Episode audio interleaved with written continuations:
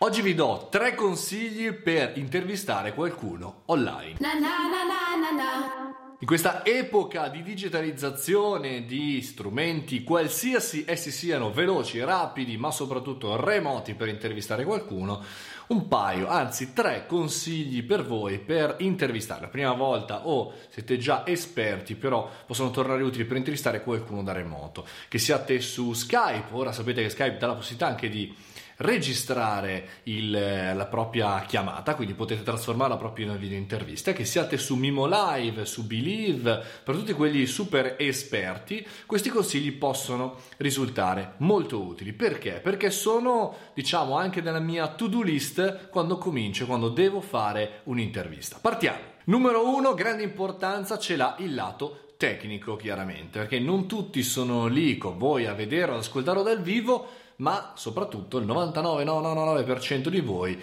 sta guardando l'intervista che farete da un computer. Quindi eh, ho delle ovvietà per qualcuno, ma tante volte cadiamo su questo, no microfono eh, del computer, no microfono eh, del, dell'iPhone con le cuffiette, cerchiamo di mantenere distinto il microfono dal, dalle cuffie. Ok, un po' di rimbombo come anche in questa sala si sentirà comunque, ma eh, serve assolutamente avere le due cose distinte. Secondo punto, grande aspetto, ce l'ha la location.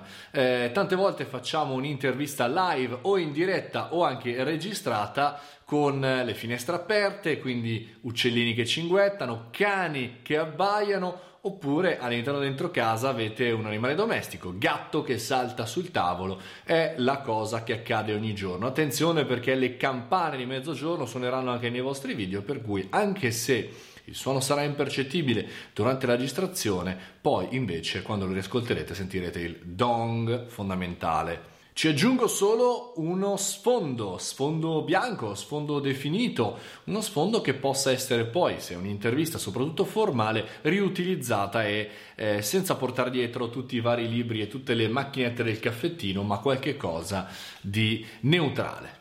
Il terzo punto, fondamentale anche questo, è il contenuto. Ne vediamo tantissimi di interviste, di speciali, di vlog e via dicendo, senza un reale contenuto, senza qualcuno che abbia pensato a che cosa c'è dentro e come. Se dovete intervistare una persona dall'altra parte, eh, non eh, spaventatevi, chiedetegli un attimo del suo tempo, un paio di minuti sono a sufficienza, magari il giorno prima o la mattina prima e lo briffate, come dicono quelli bravi. Ci mettiamo d'accordo su un inizio, una presentazione e un'anticipazione, un contenuto, cioè proprio il vero e proprio contenuto del nostro video, e una fine, una conclusione. Dove dobbiamo andare a finire? Tanto per non dire, beh, è tutto qui non aggiungo altro e tante altre formule ripetute. Insomma, questi tre semplici passaggi possono aiutarvi nella vostra prima o seconda intervista live in remoto. E direi che questo potrebbe essere un primo punto, un primo aspetto e poi scrivetemi sotto all'interno di questo video tutti i vostri suggerimenti, i vostri commenti o i vostri